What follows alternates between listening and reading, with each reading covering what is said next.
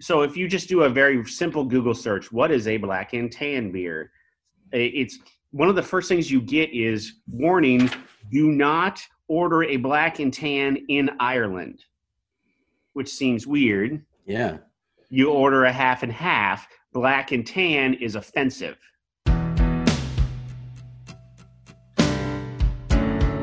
Inspired by the adventures of our nurses, therapists, and techs, A Beer with Atlas is the only healthcare traveling craft beer drinking podcast. Each week, we'll open a few beers, talk about the brewery and the style of beer, and then dive into some research curated specifically for each episode. In the end, we hope each one sounds like a conversation you'd have with your friends while enjoying a few cold ones.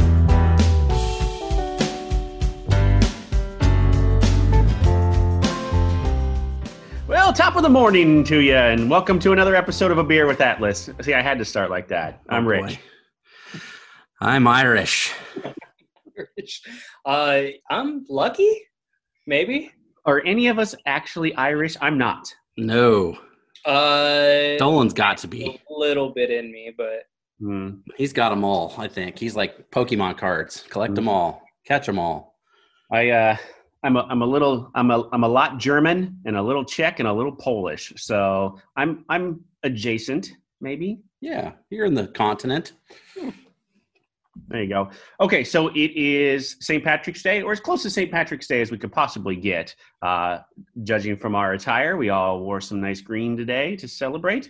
And with that, we are going to we're going to delve into the history of the black and tan, or as the Irish call it, the half and half.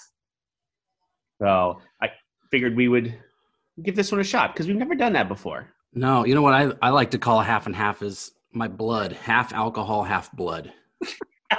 That's my half and half. all right. So I Uh, must be Irish. Yeah, so why not?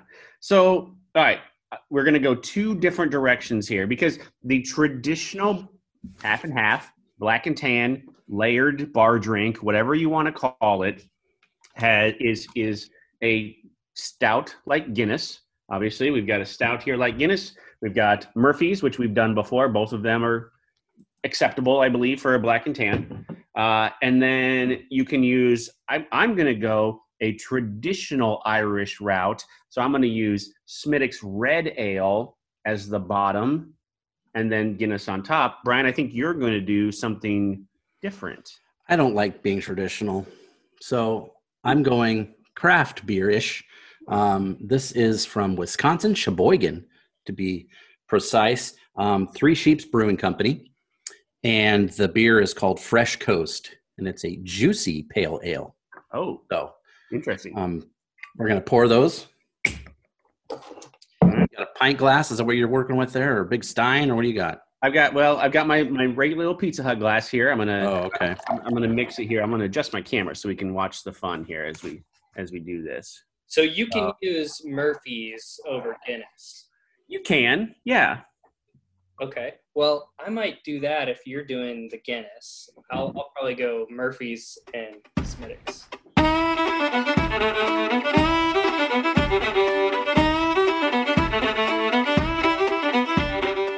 The idea here is the lighter beer on the bottom. Yours Right. looks very uh, red. It's a well, Smithwick's is a red, yeah, Okay. it's- yeah. And then I'm a, I love opening here. Let's get it close to the mic. I love opening the Guinness can. Ready? Here we go. Sound like there's a little bird in there There's a little, the little yeah, little bird. Now, are you supposed to? You're supposed to have like a spoon or something, right? Well, I've seen that happen at, at bars. Um, Yeah. This is what I've got. Check this out. The perfect black and tan. Oh, where did you get that from? I got it. Uh, somebody gave it to me once upon a time, and I kept it ever since. Hmm. Um, but it's it almost looks like the thing you put in a drain in a kitchen sink, like a stopper. That's what it looks like. Yeah, It Yeah. looks like that. Uh, I have never used this, but I figured today's the day. So I'm not using the spoon. I'm just going straight on top, and you can see It's It looks like it's working. it's working. Yeah, you gotta let the foam die down there. Yep. So I let the foam die down. I did some research on this as to why why it works the way that it does. Okay. Like what's the what's the story here? Why what goes on the bottom, what goes on the top? You would think the Guinness, which you would think of the heavier, darker beer, would go on the bottom. yes. When in fact, it is not. Mm. The the heavier beer is the pale, or in this case, the red ale that goes on the bottom.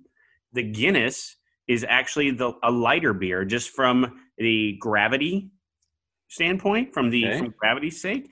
Uh, the layering of Guinness on top is possible because of the lower relative density of the Guinness, which doesn't seem like that makes sense, but it does. Uh, the opposite scenario, where the layer on top is heavier than the bottom, would produce a buoyancy instability. And I actually wrote in quotation marks buoyancy instability, resulting in the two beers mixing together. Hmm. I gotta tell you, it almost kind of looks like they're mixing here a little bit. And maybe I need I need the rubber stopper like you've got in order to make it not do that. Well, here's Dolan. What do you got? Have you you saw foam issues? Uh, it's. I mean, Yeah. Another thing I think is you got to go slow. I think is from what I've I've done it with a spoon before, and you had to go slow. Dolan's looks pretty good. it's really, and you could see the black and tan. Yeah. Right. I don't know if you can get it on the camera here, but in the light, I can see it. I can definitely see, and maybe because Brian pointed out, it does look very. My red ale is darker than maybe a pale would look, and so the Mhm. differentiation between the two is is is tough to see. So here's my pail, right? Okay. And then this thing, this metal thing, just fits right in the top of the pint glass. Okay. And it's got a little lip on it, like what would be the spoon part, right? Right. So I'm gonna open my Guinness. Which, Try not to spill on my work computer. Yeah, please don't do that. PTSD for Rich there. Stop pumpkin beers this time, that's for sure. I always love how Guinness see and how this works. Can can you guys see that at all? Oh yeah. see how Uh, it kind of trickles through the holes there? Oh, it does, yeah, and it's kind of trickling down the sides, but you can see a definite delineation between the two of yours right there. So I'm just gonna do it slow. You can keep talking while I'm pouring. Sorry, I was drinking the the rest of my Smittix here. So, uh, I always like they sound like both of these sound like spray paint cans with the little ball floating around in there. They both sound like spray paint cans. it surprises me every time I open one. It's like I'm not expecting it, so it's just like, whoa, it's gonna go everywhere. Yeah, but I I think I found, and this is for okay. We always go back to like the beer novice, right? If the beer novice, first time beer drinker is listening to us or or whatever, if and you're at a St. Patrick's Day style of thing, the Smittix here, Smith Wicks, Smittix is a very approachable red ale. It's very sweet, 4.5% ABV. Oh, look at that! It's gorgeous. Look at that color on that, Brian. The tool. It's always a, it's all about the tools. Man, I need one of those. I probably should have put some more pale ale in the bottom, but that is a black and tan ish because mine's more not tan color on the bottom, but that's what it's supposed to look like. So I could see in person with the Smittix, the it's like red here, and then black here. Like That's kind of what I've got. Red from here down. Uh huh. Yep, you got the same thing I do. But you can't see it, and if you're watching on the YouTube version or the video version, you can't see it through the camera. But it's mm-hmm. definitely there. Yeah. It, it's not as dramatic as maybe some of the pictures you see, or maybe if you order one at a bar. Brian's looks more traditional than ours does, for sure. I think a lot of that is that nitro, you know, it just kind of mm-hmm. fluffs it up, but there's again what it looks like. Yeah. So I did a little research as to where, why they started doing these in the first place in Ireland, London, in the UK, right? So why they started doing these and, Okay. and kind of the reasoning behind them. Here's what I found. There's always, it, it's always, uh, you know, necessity is the mother of invention, right? Is that how it goes? How- Yes. Yes. So in this case, the necessity was I don't want to pay a lot of taxes. Yeah, So, that's still going on today. right? London, 1700s, they were making beer blends and they called them three threads or five threads. So thread would have been your your differentiation, right? So Okay. putting one beer, they're putting heaviest beer on the bottom, lighter beer, lighter beer, lighter beer, not light beer like Miller Lite, right? But light or gravity style beer up on top of them. And they were doing this because three threads and then five threads after that, every mm-hmm. beer had a tax to go along with it. So the less beer that you poured, the less tax you had to pay. So the heavier beers had more tax, lighter beers had less tax. So they're mixing them together, they're putting them into the same glass to minimize the tax burden back to whoever is drinking, whoever's consuming it. So the bartender, pub, whatever, is thinking about their their customer saying, okay, I'm gonna I, I don't want to charge you as much for this, so I'm gonna put here's a three thread and you're gonna pay less tax on this because of that. So that that leaves me with a couple of questions. First of all, how much do you think a beer costs then? Because I would be I would do that now when you're talking nine dollar pints. Sure. But like, how much is the tax to do tax evasion for a few pennies? I I don't know, man. Mm. Like, just pay it. But that's just me. That's I just me. here's uh, here's the thing like it, the taxing got so bad when it got over here that we threw a bunch of tea into boston harbor so i mean and how much are you taxing on a little glass of tea is it the same as beer i mean is that i mean we had we colonists here in the states had the same reaction ish to hey that's too much of a tax on my little glass of tea or my box of tea or whatever that they're having here in the 1700s about about this Sure. So- I guess that makes sense. Hmm. I don't. Well- this thing's so pretty. I don't even want to drink it. It is pretty. The, the Guinness on top, it reminds me, it reminds me again why I don't order Guinness. But at the same time, it reminds me like, okay, this is it, it's Guinness. That's what it is. It's like once a year I can drink it, you know, and Yeah. that's okay. So it's also reported and debated, which is kind of fun, that the three threads is the reason that that stouts and porters were developed in the first place. So you could do something like this. So stouts came first, and I believe porters came next. So they developed them so you could continue to add these layers to minimize that tax burden. Sounds good. Yeah, there's if you really dig into everything, you know, there's always a story about stuff like this. And I, I think there was maybe one night a few years ago we decided to make these, and I don't know that I've ever had one since. So kind of fun to revisit those things. I can't honestly say I've ever gone into a bar and said, "I'll take a black and tan."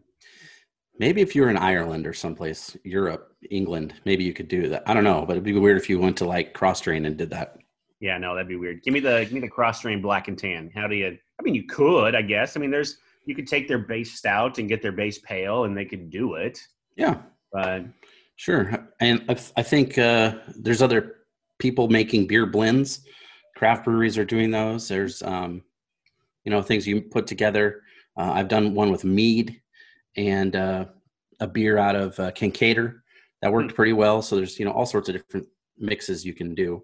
Uh, I want to hit up my craft beer brewery beer that I poured in here to start with. I have a little information on them.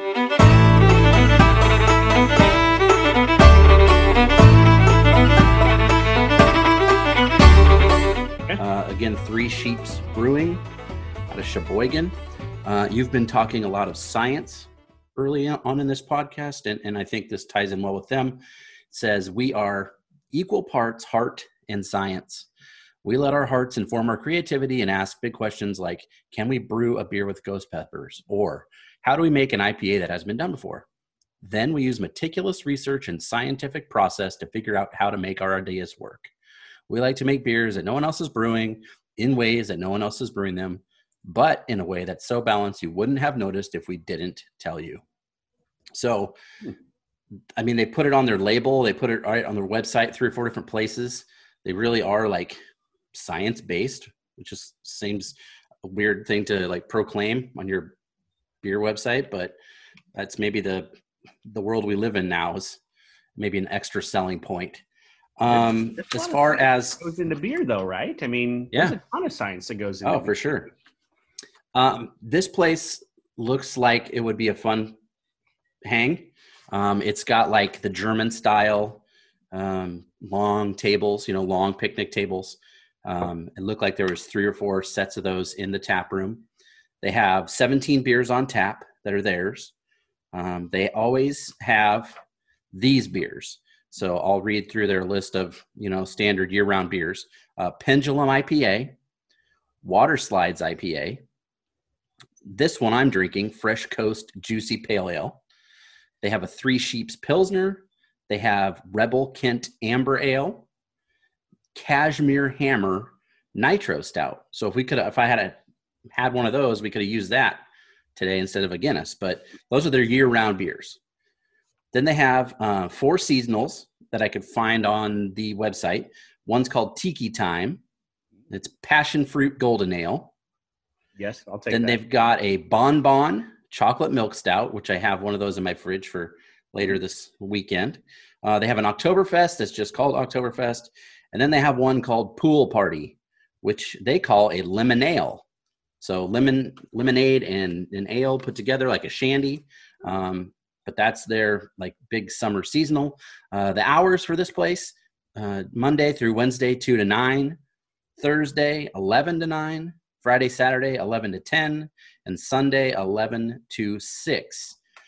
The last thing I want to kind of uh, say about these guys, they have a barrel age program, which a lot of breweries are doing. And the three that they showcased on their website, one was called Uber Joe, which is barrel aged coffee stout. Uh, one, I like the name for this one, It's called PTO. Mhm. Presumably, after you drink it, you'll need PTO. Uh, it's an imperial stout that has walnuts, which I've, I don't think I've ever seen that in a in a stout or maybe any beer. Walnuts being added, and then they have one called Veneration, which is their barrel aged quad, and it's got figs and molasses. So kind of that wintry vibe, um, pre Christmas, some of that spiced uh, flavor. Um, Belgian style, you know, strong. All these beers were over 12%. Uh, I think one of them was like 13.6. That might have been the, oh, the Wolf. That's their last one. That's just an imperial stout, barrel aged imperial stout. Nothing added, no flavors, no adjuncts, which you're kind of hard to find those nowadays. And there it was. I, had to, I muted so you Yeah, didn't see it I yeah, but I, I could still see it, so that was fun. um, but yeah, so if you're in the Sheboygan, Wisconsin area, pop over. Look like they had food. Um, looks like they have pretty cool merchandise. They have a society, like a lot of places are doing, where you buy, you know, pay a membership fee for a year and you get percents off, um, things like that. Um, I think they had food that you could order there, like that you could deliver it to the place. It looked like uh, a lot of merchandise. Just a just a neat spot to hang. It looks like be a good spot to watch a football game or something. But so that's my uh, brewery research for this place. Sheboygan sticks in my head because uh, there's Sheboygan sausage. They advertise during Cubs baseball, and they have a terrible, terrible theme song where they just Oh, sing what is about it? Sheboygan. I'm not going to sing it. Oh, but It's it's pretty bad. But I've always wanted to try their sausage. Now, like I got to listen to this commercial however many times during a Cubs game. I'm gonna eat this whatever kind of sausage they got. Probably drink beer. This place sounds awesome. that does sound good. Um, one other thing I thought was kind of cool. You can right online book like tours, or if you want to like reserve the whole place for you've got an event, especially currently, um, they're down for that. So if you've got a, a group of people that want to get together in, in a safe way, they've got a bunch of. They noted uh, they had like three or four air filters in their brewery that they put in uh, during this COVID times. Um, their prices were pretty reasonable too. So a Crowler, we're talking 32 ounces of most of their standard beers was like less was eight bucks or less. Hmm. Um, some of them were nine dollars, and that includes like their IPAs and their hazies, stuff like that. Um, some of the other beers that they do, they have like slushy beers. We've seen those before. So overly fruited beers. Yep. Um, those are 12 bucks for a crowler, which is still pretty reasonable. Yeah. And then they do actual growlers, which a lot of places don't do anymore. So you're talking 64 ounces of beer. Uh, some of those are anywhere from 14 bucks. I think the highest I saw was 17. So um, pretty on the money for pricing. Like that's cheap for around here. Yeah. That's that's just Who good doesn't meat. need another growler, right? right. I was gonna say the last growler I bought was like sixty bucks. but You could buy three of these. yeah, Okay, Dolan, you did you did mine. Now, Brian, I'll be interested when you've seen this. How like I I really have never had this before. Mhm. When you get to the bottom beer, Yeah. there was a definite delineation in taste, in flavor. Hmm. So one one drink here, Guinness, put it down. Next drink up, now it's Smittix. Like it was just like that. So I must have caught it right at the Huh. and there was no mix because it was like it was almost like I grabbed a different and Weird. glass. And yeah, it was kind of weird. See, for me, the aroma of that pale ale, that's what I'm getting. That's what my nose is saying is going to happen in my brain. But then when I drink it, it's just straight Guinness. So yeah, I'm guessing that might happen too. Interesting. Now I wonder if we'll go in, we'll get we'll do a snake bite here in a little bit. And the snake bite, I don't have nearly I don't have any research on that quite honestly. Is a cider, so like an a, a, a traditional English English cider. So we're going to use Strongbow, and then a mm-hmm. stout. That's a snake bite. So I'm guessing an English cider's dry would be my guess. Mhm. Less less sweet. Less sweet. Um, Yep. We've talked about Guinness before. You know, we've this is what our third or at least second St. Patrick's Day. Yeah. Um, so I wanted to get a little Guinness research for you, uh, but not the kind you're thinking. Okay. We're going to talk about Sir Alec Guinness. Oh, Obi Wan Kenobi. That's right, near and dear to your heart. Absolutely. Uh, not Irish, but English, so good enough for today. Um, he, I have, I've written down a list of movies that he was in prior to Star Wars because that's what I knew him from, right? So that's in 1977. he called Star Wars rubbish. He didn't want to do it. He told George George Lucas to piss off. He's like, I'm Uh, not doing a space movie. The quote was fairy tale rubbish. There we go. Yes. Um, but he was nominated for an Oscar, or an Oscar for that movie for Best Supporting Actor. As well he should. So the first thing I found him in, um, let's see, it was like in 1930. So he was 20 years old. He was working as an advertising copywriter, and he was doing like theater in London area. And at 20, he gets his first job in the theater, and he's like, "Peace, I'm out of here." And he's was acting pretty much ever since. Um, there was a movie I've never seen, but I, I wrote down because it was noteworthy. Um, 1949, he was in a movie called Kind Hearts and Coronets. And the thing that's interesting about that one is he played nine different characters in that movie. Oh. So we thought Eddie Murphy was in Arsenio were pretty great and coming to America with three. Well, he's got nine. So take that. Um, he's in a movie uh, adaptation like in the 50s, maybe early 60s of Great Expectations. Uh, he was in Oliver Twist. He's in the original Lady Killers movie. Um, he won an Oscar for The Bridge over the River Kwai, which I have seen. Uh, he was in Lawrence of Arabia. He was in Dr. Zhivago. These are all time classic movies. Um, Dolan, even you have maybe heard of one of those, I would hope. Um, he was Jacob Marley's ghost in 1970s Scrooge. So that might be another place you've, you've seen him pop up. Um, one of the other things that was interesting, I never knew this about him. He didn't know who his dad was. So this was he was born. It would have been right after World War One, and he lived with his mom. And this guy used to come around every once in a while, and she would call him his uncle, and he was a Scottish banker. And this guy just happened to pay for young Alec's schooling. So he he footed the bill. Uh, he was, you know, let's call him, I don't know, Uncle Ted, and he would come and visit every once in a while. Um, but the, he never really knew who it was Was he? because back then, Uh, you think he was still diddling his mom when he came to visit? well, you never know. You didn't do those things back then. Um, in England at that time, you did not have to put the father's name on the birth certificate. Oh. So that's why he never was able to really confirm it. Um, he won we talked about the Oscar thing. He also won a Tony. So that's being on Broadway. That's like, you know, the best performers on Broadway. Uh, he was the title character Dylan Thomas in a show called Dylan. And Dylan Thomas is a famous Welsh poet Hmm. who um, there's a song about by Better Oblivion Community Center Dolan.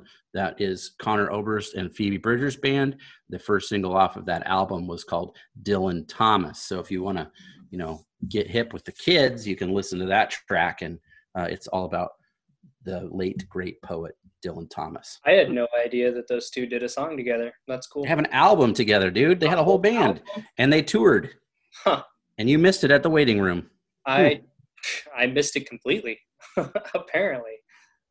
Remember how remember how Dolan looked when you were talking about movies that Alec Guinness was in? That's Yeah. how I look right now when you talk about these two yep, that's just how it works. yeah, that's how it works. Hmm. So I have a fun Alec Guinness story. You want to hear my Okay. Alec Guinness story? Yes, of course. I'm reading the I, I I believe it's the autobiography because I think he or he ghost he had a ghostwriter, one of the two. He Uh, wrote he wrote three autobiographies. Oh, Alec Guinness did. Yeah. Oh, I I'm talking the guy that played C3PO. Oh, Wrote- Daniels. Yeah, Anthony Daniels wrote a I I, I want to say autobiography. I don't know if that's right. I don't know if he wrote a ghostwriter, whatever. Uh, one of the first stories he tells is how he gets the job as C3PO, and then the first the first like scenes that they shoot are in the desert in Tunisia, which is Tatooine, and they all have to get on this airplane. And by that time, Alec Guinness is like the dude's royalty already, right? I mean, he's he's a legend al- already Yeah. and he's and Anthony Daniels is a younger actor, a stage actor, and he's just in awe of of. And he finally gets up the courage to talk to him, and so they're traveling on this plane to go to Tunisia. He finally gets up the courage to talk to him and his wife, and he's like, he's very, he was very um, gracious, and and uh, he said, you know, if you ever have any questions or whatever, I'd be happy to help you. Anyway, so they get there, and Anthony Daniels and Mark Hamill, Luke Skywalker, get in this little Yugo to drive two and a half hours out in the desert, and a limo pulls up for Sir Alec Guinness. And before he gets in the limo, he's like, Anthony, come here. And he's like, Did you get your did you get your per diem yet? Your food money? And Anthony's like, Yeah, I don't I maybe, I don't know. He's like, I don't I don't even know what to say to him. And Guinness reaches into his pocket, just grabs a wad full of cash and goes, Here you go, kid, they gave me too much. And he gives him all the money that he had in his pocket. Then he gets in his limousine and they drive off into the desert. And That's, that that's perfect. met. That's like that's the beginning of their relationship, and it's just it, uh, there's there's just just some poetic beauty to all of it. That sounds like something that would happen in like 1976. Take a take a limo to the desert in Tunisia, throwing out wads of cash. Here you go. Here you go, kid. They gave me too much. And he was probably drinking champagne in that limousine. That'd be my guess. Well, he brought his wife. Uh, yeah. He's like, I mean, that's part of the deal. Like, okay, I'll I'll play this hokey wizard character, Space for you, cowboy, but yeah, but I got to bring my wife on set. family's on vacation, so yeah, Whatever you want, Mister Guinness. Yeah. There you go. That's that's my Alec Guinness research. So this is fun because so Alec Guinness was a uh, was an Englishman, right? Now Irish stout. That's what we're. I mean, that's the Guinness right here. Yeah, And typically, you're making this with, like you said, like with with a pale ale. In England, Ireland, wherever they would use Bass, which is a pale. ale. okay. They use that to represent the Irish and English refusing to blend. Yeah, So- that makes sense. that it's kind of a fun yeah there, there's some there's there's but it, Little friction a there. yeah there's there's something fun about that so now uh, clearly dolan and i made ours all irish so to hell with the brits Yeah, we're going all irish today and we beat the Brits, so that's why I used American beer. there you go Yeah, we should at some point though try a traditional with the with the bass Bass. Yeah, Bass is one of those beers you see around.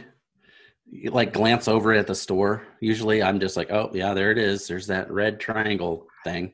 yeah Well, Is is Murphy's Irish? Is it or is it English?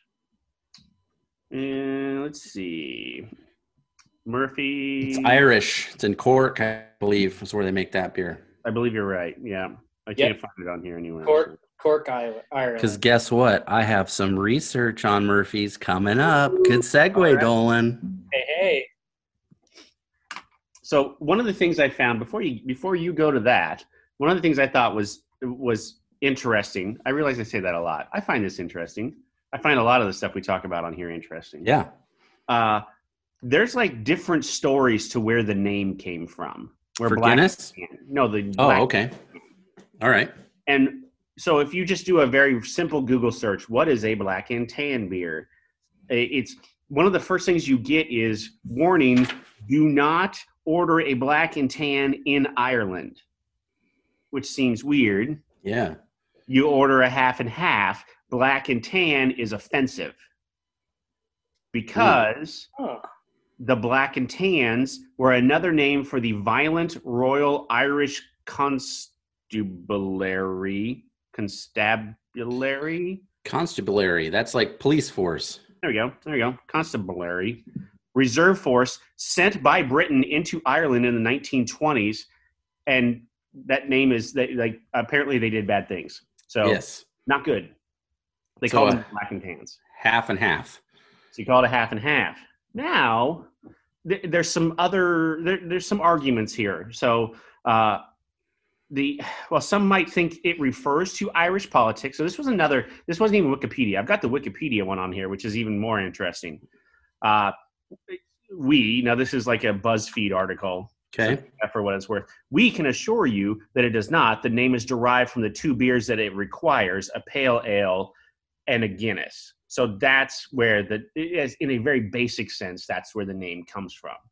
Now, the Wikipedia version tells you the term likely originated in England, where consumers have blended different beers since at least the 17th century. The name black and tan had earlier been used to describe the coats of dogs such as the black and tan coonhound.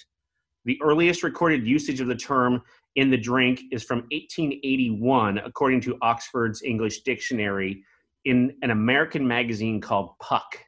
So hmm. we are using it's our our magazine in 1881 Yeah. called a black and tan. The first recorded British use of the term is in 1889. So they hear us calling it that, and they think, "Yeah, that's a cool name. Huh. We'll But they've that." been making making these kind of drinks for a long time. So the argument would be you call it a half and half. Yeah. But we named it the black and tan. We Americanized it. Yeah. Like- Like the French gave us the croissant and we made it the Croissan'wich. that's right. Just mm-hmm. Big big ups to Burger King. Those are you go. good. There you go. How many people do you think this is like a popular thing? Did it used to be popular? Were people ordering these all the time? I How has it sur- know. survived? That's a good question. I think it's just one of those things like it's just been around forever, so it just kind of hangs around. And if you're an Irish bar, then you're just kind of expected to have it. Like you're expected to have Irish whiskey, maybe. Sure. It's kind of like a Boilermaker. You know, like most people know what they are. Maybe you've had one in your lifetime, but it's still out there. I don't Yeah. know. Apparently, the term Irish car bomb is offensive to the Irish too. They have different names for that as well, but we clearly aren't. Uh, we aren't drinking Irish. We car don't care about feelings in America too much. All right. Well, I I'm think looking- I'm going to rinse, right? So let's uh, rinse out and refill. All right. So then we can uh, do the next snake bite thing.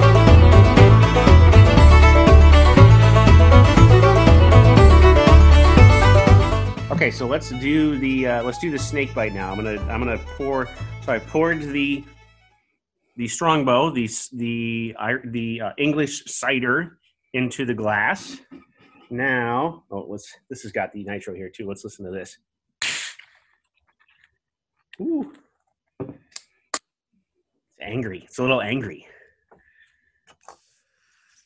So now, let's with the spoon. Oh shit! Look at me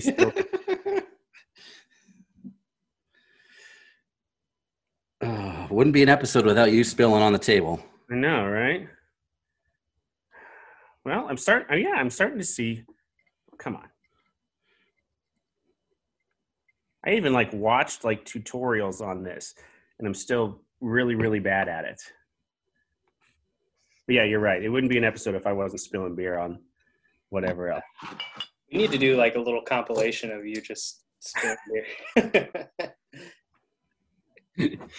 I'm sure it's just riveting to listen to, like as you're driving or whatever. But you start to see, look, I, you can really, really get the color difference on this one, which we didn't necessarily have before. I'm gonna go full on with this. Dolan is pouring his as well. Now you're using Murphy's. I'm gonna use Guinness. Okay. Ooh, Ooh, yours had a little birdie in it too. we're gonna see. I'm getting more cascading on this Murphy's than I got on the Guinness, I noticed that as well. which is usually what you think of. Now, I don't know if you can see this, Rich, on mine, but I've got like four different levels of color. It's in, yeah. You got a lighter level, then you have the yeah, you have the lightest, then you have like a lighter, all going all the way up. I don't, I don't know, Dolan. Look at this. Like I, this is this looks pretty good. Like this pour kind of looks like you would you would think. And yeah, that an looks pretty amateur, good. For everything that I spilled on the table here, I'm actually kind of proud of that one. I was saying uh, when I use the Murphy's for the black and tan, or the half and half, Mhm. um, and I could I could see the difference. It wasn't showing up very well on the camera, but it showed up pretty nicely in person. Let's see. yeah, I, I'm really surprised by just how well that mixed. Or Oh yeah, Dolan, that looks pretty good. Right. Yeah, this this looks pretty good, right? yeah, you you definitely. So did you go with Murphy's or Guinness on that one, Brian? So I w- went with oh Brian, I went with Guinness. Okay, And I went, I went Murphy's. interesting. It's definitely got that nitro head on the top for sure. Oh, without a doubt, you can see. Yeah, I mean, you can see that on mine as well. Like that looks like like there's a nice little flat thing of ice cream right there on top. Yep. Kind of fun watching right where it is because it it like it's jiggling a bit and you can see It's like yeah, it's going in and out. It's almost like a inverse lava lamp. yeah yeah like a lava lamp. Here's okay. So you know how on the other one, on the pale ale, Brian, you said you could all you could smell pale Yeah. that through. I can put your nose right up in there, and you get you get the cider smell coming through. Big time. Yeah, It's like the other thing's not even in there. it's that's so strange. And quite honestly, is this the reason why it's kind of stuck around? Because it is kind of weird, like It's like a novelty, like a bar trick, sure. probably. It doesn't taste bad either. Hmm. I I like I don't want to like I said I don't ever order a Guinness in or a Murphy's or whatever like if I go to a place but I sure like to watch them pour them Yeah. because how that looks in the cascading effect on the sides and you know how it looks coming back up is is super interesting to watch. Hmm. Well, let's let's taste this thing. Okay, yeah, clean my spilled beer off the table here. Dolan's right. We should have like a compilation of all the beers I've spilled. Mm, I think I prefer this one so far. The top layer, at least. That's delicious. I like the Murphys. Mm. I do. If we're doing like a blind taste test, I, I would pick that one. I don't know if there's a mix happening here where you're getting some of the cider as well. I didn't taste anything. I didn't. Definitely doesn't taste like it smells. What about you, Dolan? Mm. I like so again I use Guinness. I like how you get the Guinness, but you get all of that apple in your in your nose. Smell? Yeah. Maybe Yeah. that's what. It, yeah, maybe that's what it is. You're just your your nose is tricking your mouth. Yeah, Yeah. It, it definitely is.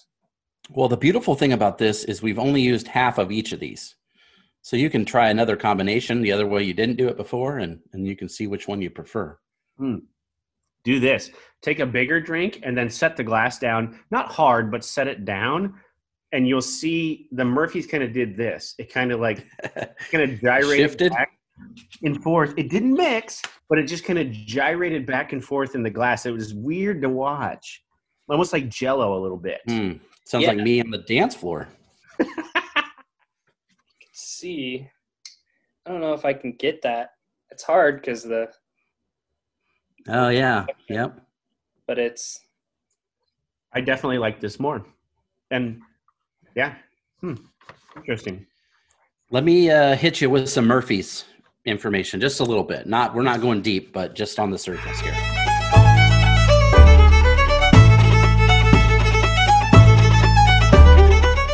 So, like we talked about earlier, it's made in Cork, Ireland.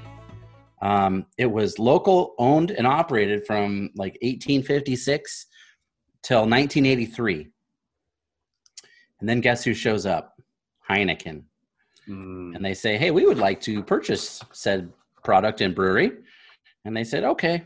So in the 80s and 90s, there was a huge push by Guinness to keep their market share. And these guys, Murphy's, were like, "You know what? Kind of like the soda wars." Mm. the 80s they're like we wanted some of that market share. So they started advertising and heineken pushed a lot of money towards stealing some of that guinness dollar right? It didn't work. Nobody bought it. Nobody still buys it. So we might have bought the only murphys this year at least in nebraska. It's not something that's out there. Um, they they brew it to be less heavy and less bitter than guinness and Guinness is what, like four percent, four point two, something like that. I think that's right. So Yeah. this is about four. Be my guess. I don't know. Uh, Yeah, four on the can, four percent for the Murphys. yeah. So you're talking like less than a session IPA. This is less than a Bud Light. Yeah, by a lot, A lot. by Less than a- twenty percent. Yeah, less than a Busch Light. Yep. This is you're you're in Michelob Ultra territory. yeah, and you're getting a quote unquote stout. Wow. So they have five percent of the Irish stout market. That's Murphy's. That's it, five percent. And then the only reason they have 5% is because in Cork, where they're from, so in Cork, Ireland, they have 28% of the market there. And that's what gives them five. Otherwise, they would have less than 5%. You know, you got to own your own backyard, right? I mean, Well, that's, and they don't, but they don't even do that. They have 28%. I guess that's better than none. Um, the River Lee in Cork is where the water is sourced, and that's what they said gives its unique and delicious flavor. Mm. and I'm not mad at this one. I I think I prefer this to Guinness. I I know when we did this last year, and we had Murphy's and Guinness right head to head. Mm-hmm. I liked Murphy's more. I like Murphy's more this year, Yeah, but I, I know some hardcore Guinness guys too. So Yeah. that would only drink Guinness. they said, and, and I saw this when I poured it. It they call it a, dis, a distant relative of chocolate milk. So that first pour I did, it looked like a you like a yoo-hoo. Is that what they're called? Yeah. It, That's what it looked like to me, like or one of those PBR iced coffee drinks. like when I was pouring it, that's what I wanted it to be, uh, and it wasn't, but that's okay. And then in 1997, I wrote this down because I thought it was kind of interesting. Um, they released a commercial, and it was an anime commercial from the people that made Ghost in the Shell. What? And so you put that together with Murphy's Irish Stout in anime, and you get this like 45 second long mini movie commercial that they put out. And it really did nothing for them. Their advertising uh, budget was up high for that. They paid a lot for it and got little return. But it's on YouTube if you want to check it out. Uh, it's kind of interesting. I did I did watch it, but um, that's just little surface information on Murphy's for us. I- I'm just I'm baffled by the Ghost in the Shell guys doing a commercial for for a stout in Ireland. Got to pay the bill somehow. I guess. So I, I did less on I, the snake bite's just interesting because it makes a lot of sense. You want something sweeter than a pale, Okay, that's fine. What I did find though is these half and halves, whatever you want to call them, right? The uh, the three threads, five threads, aren't they're not new. This is this is a thing that's been around for as long as there's been beer around, and not necessarily for like tax reasons or whatever. They were just doing them in different ways. So I've got some different ones here that I thought would be kind of fun to talk about because there there's some interesting concoctions here. So Okay. beer beer cocktails, so to speak. So uh, the first one is called a Black Velvet. Very popular song. Yeah, that was. And some cheap whiskey, I think. Hmm, Black yep. Velvet. So Black Velvet is a beer cocktail made with a stout, and it says often Guinness, but it doesn't it doesn't specify. And the bottom part, so this part down here, the lighter part, is champagne. Ooh. So uh, it was first made by a bartender in, of Brooks Club in London in 1861 to mourn the death of Prince Albert, Queen Victoria's prince. It was supposed to symbolize the black or purple cloth armbands worn by the mourners. Uh, and it said even the champagne should be in, in mourning. So Talk about a dry drink. If you drink What a dry weird- stout and dry champagne, ooh. you would be in mourning drinking. Yeah. it. Well, the next morning will suck. It wouldn't be too different from from this though. I mean, I, I wouldn't think unless your champagne's really really dry and not as sweet.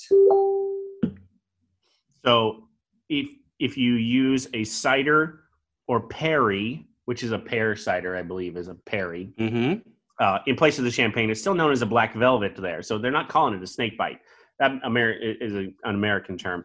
Uh, they're they're still calling it a black velvet. Outside of that, um, you could also call this the poor man's black velvet. So if you went to a traditional Irish bar and you said, "Give me a poor man's black velvet," they should know what that is. Because it's it. cheaper than champagne correct. Cider is Okay. cheaper to make than champagne. and to buy. Yep. In Germany, they make one with a Schwarzbier. So we've had a Schwarzbier or 2 Mhm. on here. So a dark lager served in a beer stein. So they they use either a pale or some sort of sweet herb bottom section, uh, and they call that a Bismarck. Hmm. Um, I don't know if that's for Otto von Bismarck. I don't know Yeah, maybe. didn't really say, but that's the that's the German version of it. Not to be outdone, the Germans had to they had to come up with some kind of take on Like, this. oh, you think that's cool? Well, watch what we can do. Mm. we're going to use a Schwarzbier, Beers that taste good. uh, a champagne velvet appeared for the first time in Jacob Grohus- Grohusko's 1910 cocktail guide called Jack's Manual, which I've heard of Jack's Manual before. Yeah. Uh, it calls for equal parts cold porter and champagne. Then it's stirred slowly in a goblet. Ooh, fancy. You stir it slowly. So it's more of a mix, I guess. You're trying to make it mix You're not having the layers. right. So that's why it's called a champagne velvet.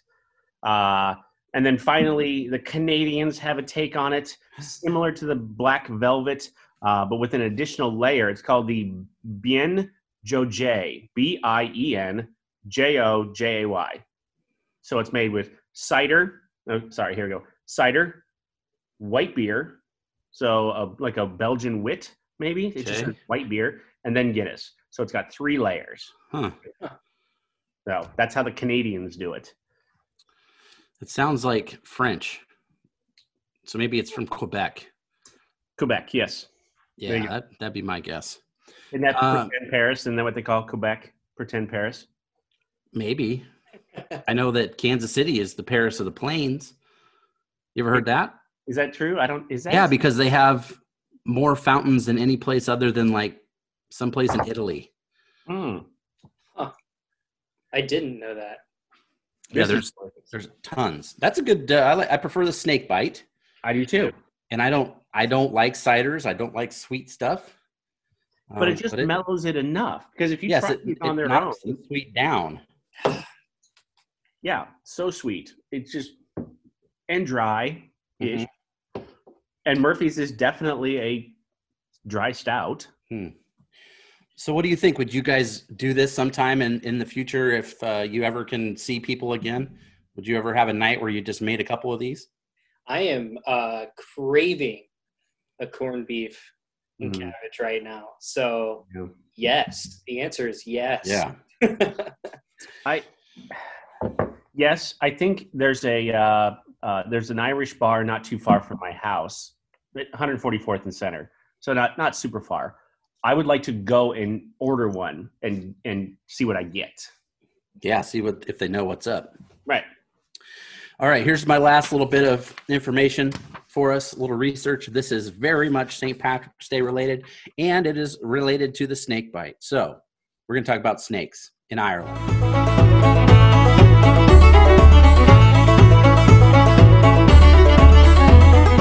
Right? Okay. That's what everybody thinks St. Patrick did. In the 5th century, he shows up to Ireland.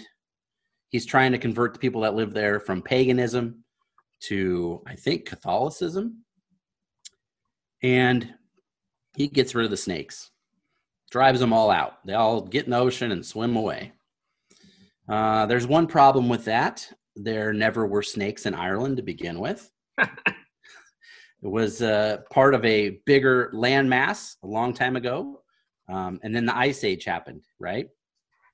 And then after the Ice Age, some of the glaciers melted, like what we're doing right now, and the land bridge was cut off. So before that could happen, some animals did make it across. So in Ireland, you could find wild boars, lynx, which is kind of like a bobcat sort of creature, Um, type of guy. Yeah. and they even have brown bears. Oh. Uh, there's one reptile in the whole country of Ireland, and it's just the common lizard. So it was super cold. They didn't survive. One made it across, and that's what you'll find there. So they never had snakes. Um, here's the snake bite part March 5th, 2020. The very first recorded venomous snake bite happens in Ireland, in the whole country. Wha- wha- wha- what's the date? What's the date? March 5th, 2020. Last year. Yes, it was the first time a venomous snake bit somebody. What? It was a puff adder, which are very poisonous. And it was this 22 year old guy, and he had this as a pet. So you can have snakes as pets in Ireland, um, but they don't. They're not there all the time, right? So he gets bit, and he's going to die because these things they don't mess around. These these are real, real deadly snakes. Who And has I'm Um, sure they don't keep a lot of antidote. Good point, Dolan. Guess Yeah. what? He's he's in the hospital, and they're like, we don't have anti venom here. Uh, the only place in the entire country that has it that we know of is at the National Reptile Zoo. Mm. I think was in Dublin. So they're like, uh, let's call the zoo, and the zoo says, sorry, fresh out. And the guy's probably they think he's like going to lose at least his leg or something like that. Um, but then Liverpool, you in in the UK, says, you know what, we've got some, and they send it over to him, and they save this guy, just like the Beatles from Liverpool came and saved the world with their music. So no fatalities, one dangerous snake bite. 2020 snake history, St. Patrick's Day. There you go. Who who who keeps the snake as a pet? There's a bunch of weirdos out there that have snakes and lizards and Uh, actually, I was in uh, oh, it was UPS or FedEx. I was in FedEx a couple days ago here in in Ralston the area, Omaha, that I live in, and um, we were. I was waiting in line for a package. It was. It happened to be my wife's medicine that she has to take now, and uh, there was a guy in front of me, um, but in a different line. There was two lines he was in front of me in that line. He gets to the counter and he's like, "Hey, I, I, I'm here to pick up my package. It contains live animals." Uh, and so the lady at the counter was like, "Okay, can I get your ID? I just need to make sure, you know, so I can clear them to you." Well, by the time he gets his package, I'm at the counter asking for for mine. Mine comes in a cooler and whatnot. and he uh, gets very angry when he sees his package, and his package wasn't damaged in my mind. Like there was one little like it wasn't even a dent. It was like a you, a crease that you could see from it being like folded maybe, and he flipped out. Like he was yelling, everybody was staring at him. I'm just there to try to get my wife's medicine. and he's like, I had three geckos and two very, very expensive snakes in here, one of which could have killed anybody that damaged the package and gave whatever um like an Maybe don't maybe don't ship those. and so I was like sitting there like, wow. like I don't know, three geckos and two snakes, he said. Three lizards and two snakes or something like that. But um yeah, I don't know. He must have had them overnighted. I don't know. There was no like holes punched in the box. So yeah, interesting though. Who is Here, shipping- People are shipping snakes. Yeah, I, I assume, and I assume, like I said, it must be overnighted because there's no way they could have survived in that box. For Yeah, especially in a plane, it'd be cold. I would think. Weird. yeah, I don't know. I remember a couple years ago, in down in Papillion on 84th Street, so it's where it turns into Washington Street. Yep. There was an apartment complex there, and the guy died because his boa constrictor got out and choked him in the middle of the night. That was a, that was about four or five years ago. When I was a kid, my dad had a friend who kept snakes, and I got to hold a boa constrictor at his house.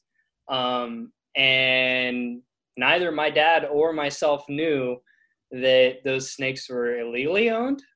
Oh, Uh, so the police found out and they confiscated him. Uh, he and by the time that they confiscated, I think he had two boas, a python, and something else. But there was four Dang. snakes confiscated. That was Columbus, Nebraska. So snakes, man. There you go.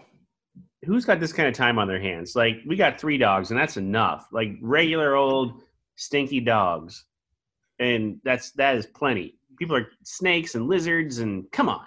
My eighth grade class in science, the teacher had like a boa or something in the classroom. Had a, he built a case for it, had a big long stick, and the snake would just kind of do his thing. And there had a heat lamp and stuff. And yeah, that was an ooh. yeah, no we had- thanks. Sophomore year high school, my biology teacher had a the I don't know what they're called, uh, bearded dragons. That's what they were. They had two of them in there, so those were cool.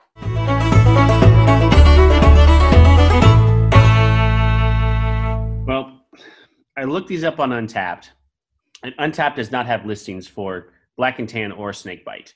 Now yeah. There are Yuengling, for example, makes a black and tan. Yep. They do. I I'm interested in that. Like, how do you maintain the uh, how do you maintain that in the bottle? I guess. Gotta be. I gotta think it's more of a flavor profile than a delineation of I- liquids. That, that would seem hard to me in a can. It is fun though that I like. I've got the Murphy's that's left is just like a, it's just like a little scoop of ice cream there on the bottom. After all that's over, which is odd. So let's do this. Let's rate out of five each drink. Okay. Uh, Black and tan. I'll start. I'll, I'd say three. That was that was fun to try. Yeah. I don't need to do it again. Yeah, Yeah. I'm, I'm with you there. But if we're going out of five, I'm gonna go right down the middle. I'm gonna go 2.5. Ooh. Um, Yeah, I go two seven five, right in the right right in between you two there. It just just uh yeah, it, it it's a gimmick. It's something I'd probably I- I'll give it a shot again at some point maybe. Eh, I'd I'd make it again. Just you know, maybe next time I'm at Brazen Head, I'll order one just to see. Yeah. Uh, for those of you that don't know, Brazen Head is just an Irish restaurant here in Omaha. Mhm. So Now, snakebite on the other hand. This this sounds like you're going high.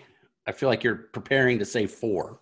I'm going like four and four point two five Whoa. because I would order a that- second one of these and maybe a third. mhm. that's exactly where I was going to go. Four two five. What? Yeah, I really liked it. It was I, really I good. do too. Yeah, Well, luckily I have enough to make another one. Now, I if, have enough to make it two more, actually. I think. if we could get like a tradition, like a traditional cider locally, hmm and we could try this with a local stout. That would be a lot. I think that would be a blast. That would be a lot of fun. Glo- Glacial Till in Kros Strain, maybe. I don't know. Yeah, or like uh Saro Cider down in Lincoln area. They Yeah. have some stuff like that.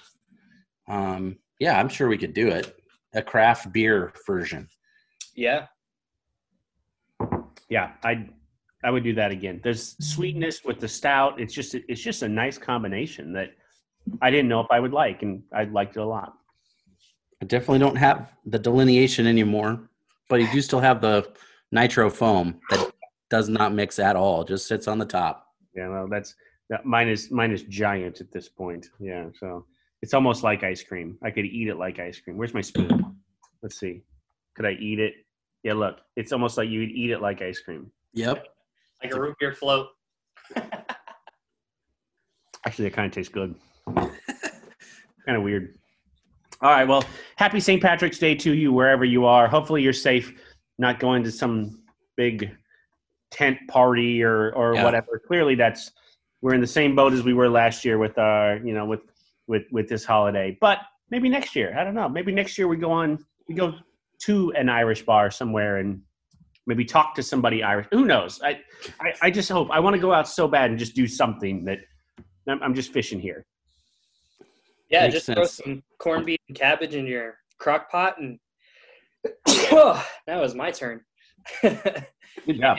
and have a great green beer, St. Patrick's Mm-hmm. Day. Yeah. I, uh, I I have a fun. Don't I'll send it to you. Maybe we could. Uh, I have a fun uh, smoked corned beef recipe that I have tried, and if you smoke it long enough and at a low enough temperature, it is so tender and delicious. It's oh, it's fantastic. And at the end, you quarter the corn. You, you quarter the uh, cabbage, put some uh, uh, butter and salt and pepper, and you wrap it all in foil and you stick it in the smoker along with it, and it's woo is great. That sounds great. Mm, yeah. it's amazing. Oh, all right. Well, Brian, luck of the Irish to you. We're not going anywhere for a while. Let's have another beer. Thank you for listening to A Beer with Atlas. Special thanks to our brand team for producing the show. Each episode of A Beer with Atlas is powered by Atlas MedStaff, an industry leader in travel healthcare staffing.